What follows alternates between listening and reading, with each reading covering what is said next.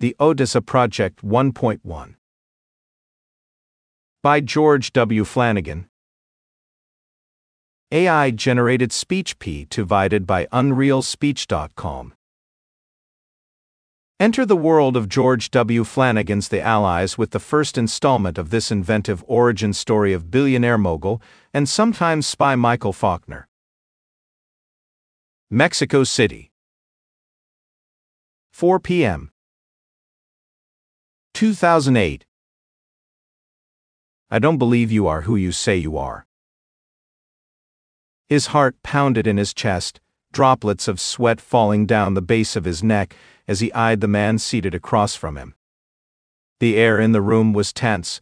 The man calling himself Philip Cortez knew that his false alias had not been enough for the man who had just uttered those words. It just simply wasn't enough to convince the dangerous man seated across from him.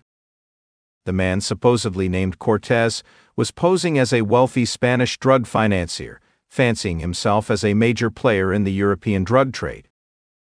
He was looking to expand his operations in Latin America. But the man seated across from him was no ordinary cartel operative. Jorge de Rezas, one of the Mexico's most powerful politicians, also happened to be the second in command under Oscar Reyes, the ruthless Colombian cartel lord and human trafficker.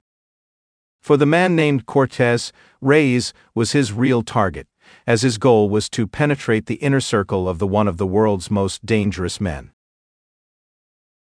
Jorge de Rezas, it seemed, was to serve as the obstacle from that happening. I can assure you, Senor de Rezas, said Cortez, his voice measured and calm. I certainly am who I say I am. He looked over at the opulent conference room, where two security men in suits looked back at him, staring menacingly as they were posted by the door leading into the main atrium of the St. Regis Hotel. Cortez looked back at de Rezas, whose eyes were narrowed at him. The Spaniard went on. I've been exporting opium from the Middle East into Europe for the last 15 years. I've even negotiated with the Taliban and Al-Qaeda to make sure my customers get what they're craving. Surely you and Senor Reyes have heard of my work. We both know you never show your face in public, answered de Rezas.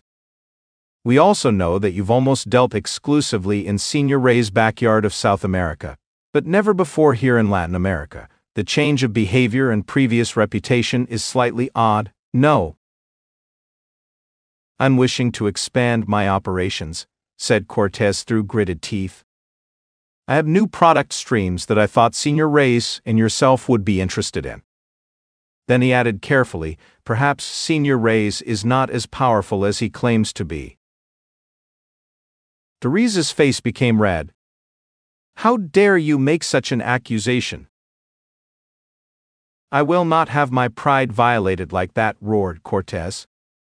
You and your superior invite me to this beautiful location, only to waste my time to insinuate that I'm lying to you about who I am and question my business in my own country. How dare you? Oscar Reyes is the most powerful cartel leader in this part of the world, said de Rezas. I've made it very clear to him that we cannot deal with suppliers from another region, much less another continent such as Europe.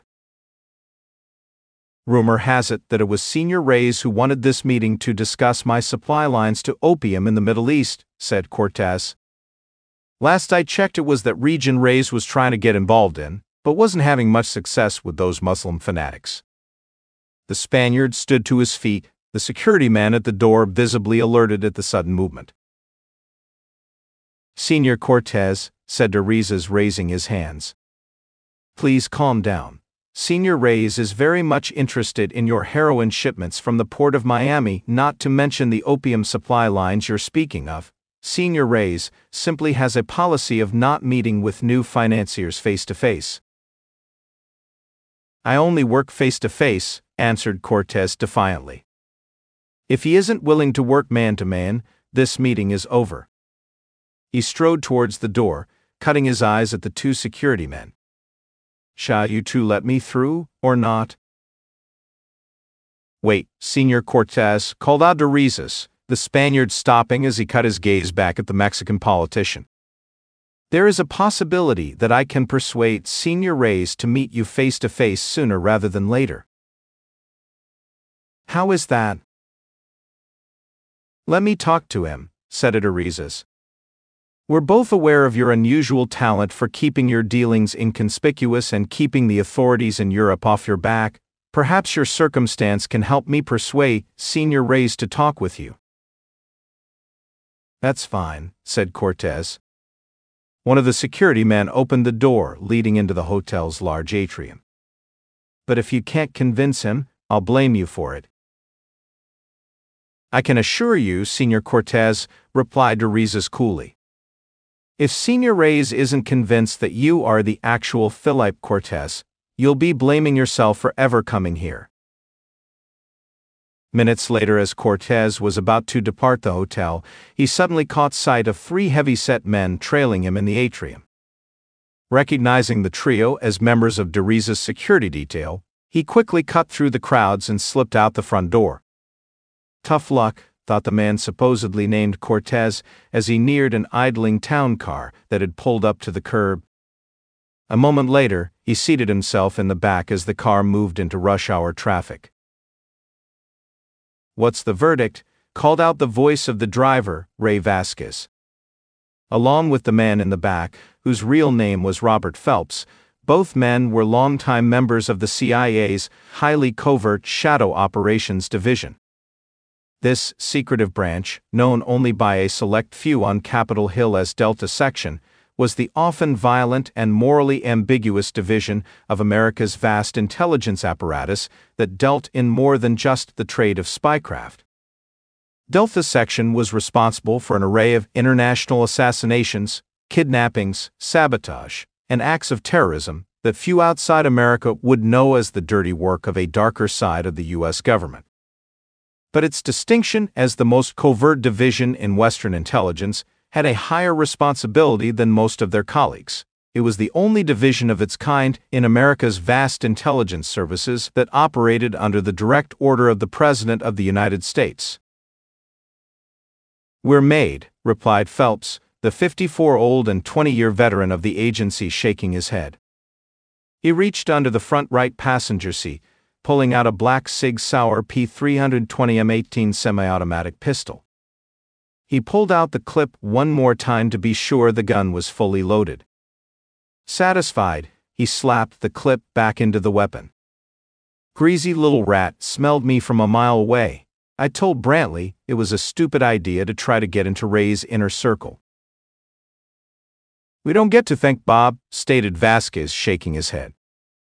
You know how aggressive he gets dealing with the cartels. He's always saying that a blunt approach would cause these monsters to fold ranks. Better be careful, chuckled Phelps. He is your president. Tell me this, continued Vasquez, keeping one eye on the review mirror for any sign of being trailed. How does a chump like that go from doing a dirty job like this with his background and ours virtually being the same to becoming president of the United States? Why is he the lucky one? Clarified Phelps. A guy like him having a job like this for so long? No, I couldn't have predicted it. No one could have, especially himself. What did he deal in after he retired from the agency? Commodities for a while, I think. Then went into the corporate world and built Highland Enterprises into the dominant player it is now. Sure is a powerful company. No doubt about that. I think the kid that runs it now is even more decisive than Charles was back in the day. What's his name again? Fitzgerald Faulkner? Faulkner. The name I heard was Michael Faulkner. Strong name. Wonder where Charles found him. Phelps looked up at his surroundings as their drive had put them into a rural area south of Ciudad, Mexico. Where are we going? The agency has a private airfield 20 kilometers south of the city, replied Vasquez. They left the airfield as an option if things with Rezas went sideways. Call them, answered Phelps. Make sure they know we're coming in. Right, said Vasquez, putting a flip phone up to his ear. A moment later, he was speaking in rapid Spanish to an agency handler in Landley, Virginia. After a couple of minutes, he set the phone down and looked over at Phelps, nodding. "We're gone." Phelps began to rap his knuckles on the armrest of the passenger seat. "We'd better be." End of the Odessa Project 1.1.